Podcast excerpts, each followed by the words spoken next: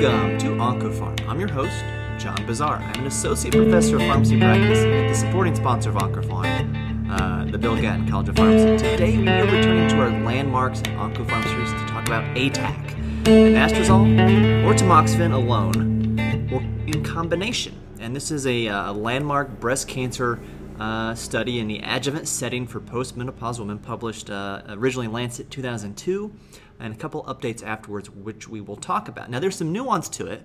Um, uh, you know, this is obviously uh, a landmark study for hormone positive uh, patients in breast cancer, uh, but there's a little bit more to it, and it's really a telltale trial of combining drugs uh, to treat a disease. So, this is something that you see pretty often uh, where one drug works, a second drug works for a disease state. So, let's combine them together.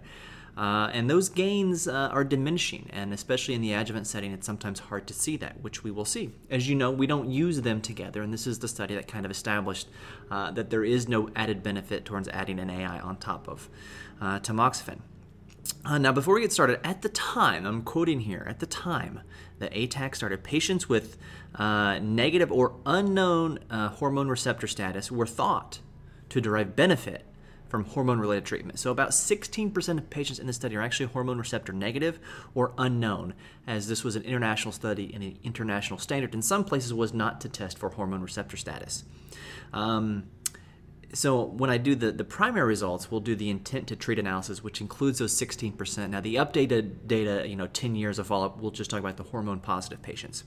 So this was, uh, you know, under 10,000, uh, about 9,400 9, patients randomized uh, one to one to one to either anastrozole, tamoxifen, or the combination for five years. Now this uh, this study accrued patients from 1996 to 2000, which is right in the kind of the sweet spot of, for me, you know, uh, eighth grade uh, through high school. In fact, I put together a, playlist a, a, while back on Spotify uh, for a, a, high school reunion of my wife.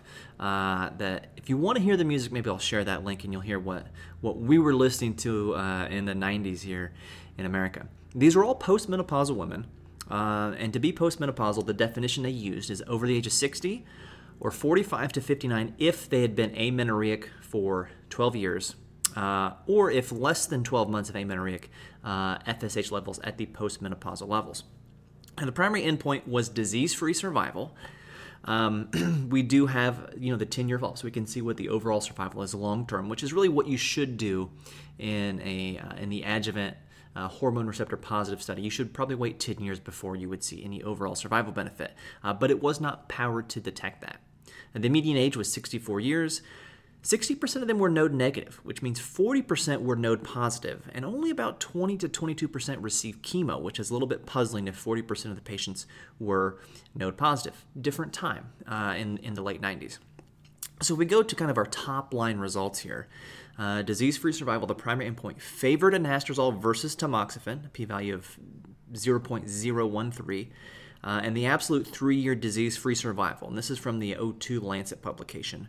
Uh, so the three year disease free survival rate was 89.4% with anastrozole versus 87.4% with tamoxifen. So that's a, an absolute risk reduction of 2%. Easy math, number need to treat of 50 at three years to prevent one disease free, uh, either one recurrence of disease or death.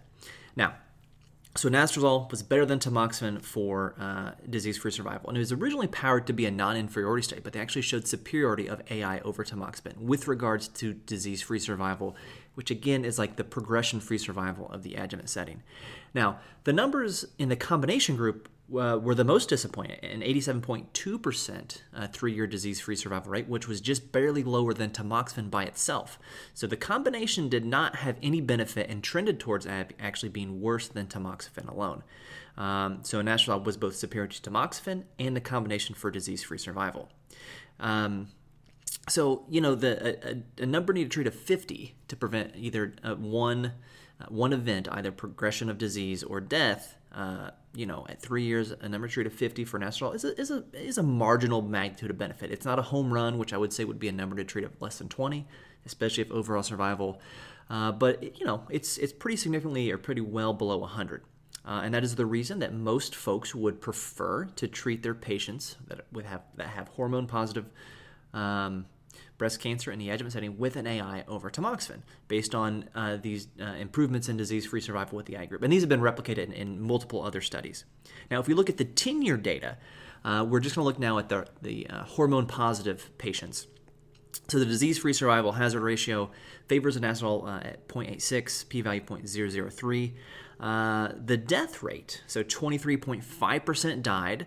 Um, any cause, any uh, cause of death uh, with breast cancer, uh, sorry, with anastrozole was 23.5% death rate at 10 years versus 24% with tamoxifen p-value of 0.4. Now, of course, the median age was 64. 10 years later, uh, many of these women would then be 74 or even older. So many of these deaths were natural causes and not due to breast cancer. And if you look at the rates of any recurrence, so, where would breast cancer recur? It would recur locally if you did a lumpectomy in the same breast. It could return contralaterally in the opposite breast, which might be a second primary, or distant recurrence. So, this is all of these recurrent events. This is where you see the biggest benefit of the AI at 10 years. So, 24% recurrence rate versus 19.7% recurrence rate p-value of 0.0002 that's three zeros between the decimal and the two. That's a number need to treat of 23 to prevent any recurrent event. Um, now the distant recurrent events uh, that ma- magnitude of benefit favoring anastrozole was smaller 17.7% versus 15.1% also statistically significant a number needed to treat of 30 uh, and we worry maybe a little bit more about a distant recurrent event because we would probably consider that incurable. Um, some might argue that um, for many of these women with hormone positive breast cancer especially in the elderly. Uh, this is an indolent disease, um, so uh, even a distant recurrence, uh, many of these women would die with that breast cancer instead of from it, uh, depending on the biology of the tumor. So, you know, when you recap the efficacy, there's a modest benefit in preventing recurrence with AI versus tamoxifen based on ATAC. No, no difference, no uh, added advantage to adding combination, uh, but there's also no overall survival benefit in the long run. So, what that means is most of us would prefer to put these women on an AI versus tamoxifen. But if they have a good reason they don't want to take an AI, you feel pretty good about tamoxifen because it's also at you know before AIs came along the gold standard for treating these patients.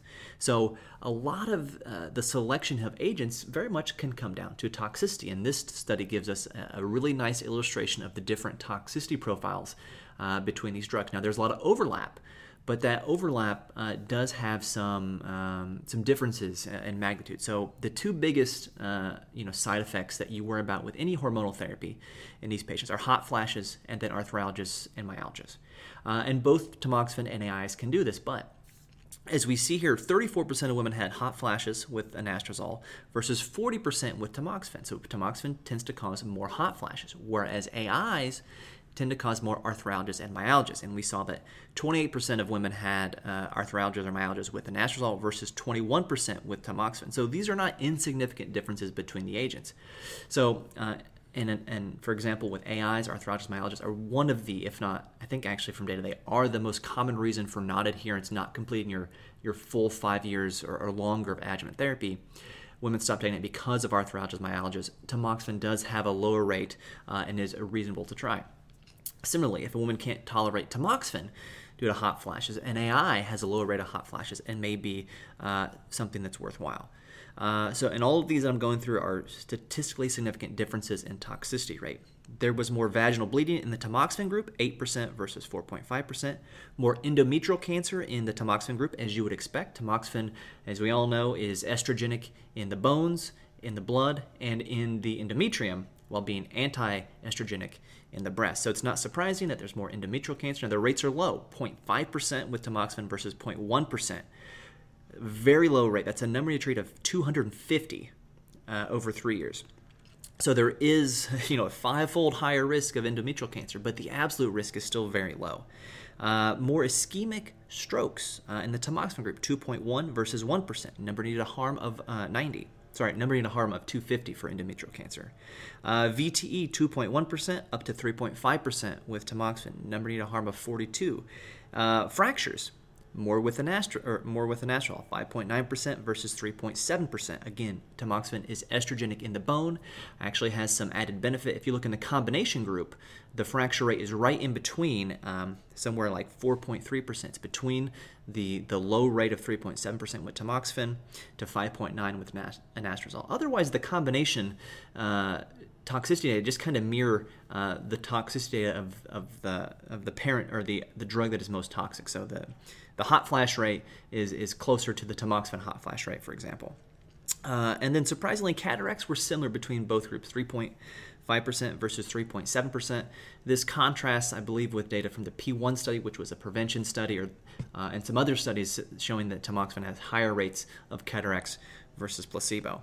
Um, so what we see here, uh, and this is something that if uh, you know you've worked in oncology for a while, you know. But if if you're new to oncology, or, or say you're a student, um, these are the the the anti-cancer drugs you are most likely to see in practice or dispense from a pharmacy. So it's really important to, to consider these. So tamoxifen and anastrozole or letrozole or exemestane are other AIs. They're they're anti-hormonal agents, but they have this shared toxicity profile with hot flashes and uh, myalgias, and vaginal bleeding, but they are differences. So again, tamoxifen has more of the hot flashes. AIs have more arthralgias, myalgias. Tamoxifen higher risk of endometrial cancer, although it's the absolute risk is very small.